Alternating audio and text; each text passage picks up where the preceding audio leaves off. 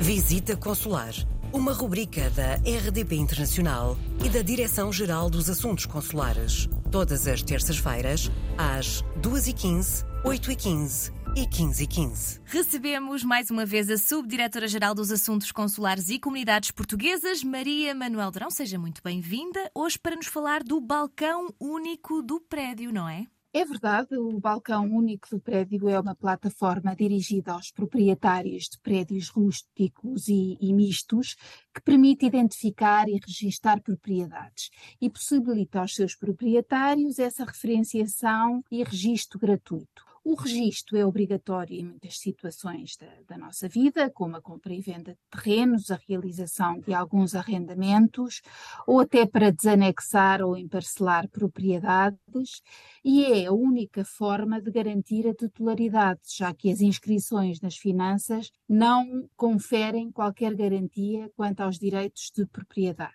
Ora, em Portugal, nomeadamente nas zonas rurais, existem muitas propriedades das quais não se conhecem os donos ou os próprios limites dos terrenos e por diversos motivos não estão registadas. Este registro predial desmaterializado veio permitir a simplificação do registro sem ter de sair de casa, podendo ser uma ferramenta importante para os cidadãos portugueses que residem no estrangeiro. Começou em 2017 com um projeto piloto em 10 municípios e, como tem sido um sucesso, está a ser expandido a todo o país. Através do website www.bupi.gov.pt pode ser verificada a lista de todos os municípios que aderiram a este novo sistema, contando já com 144 municípios no norte e centro de Portugal. O registro é gratuito, sem que haja qualquer alteração de impostos. E qual é o procedimento para efetuar este registro de propriedades? utilizando esta plataforma online, é necessário seguir quatro passos. Primeiro, tem que se fazer a autenticação através da chave móvel digital ou o cartão do cidadão com o leitor e os códigos PIN.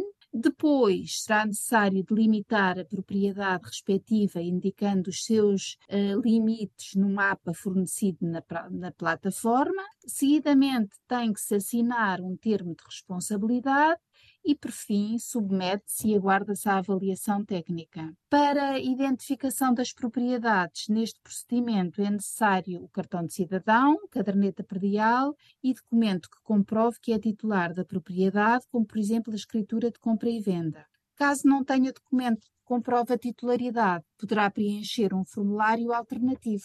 Por isso, se precisa de identificar ou registar as suas propriedades, pode fazê-lo já no site desta plataforma, de forma simples e comodamente, sem precisar de sair de casa e sem se deslocar a um balcão presencial. Muito obrigada mais uma vez, Maria Manuel Durão, e até para a semana.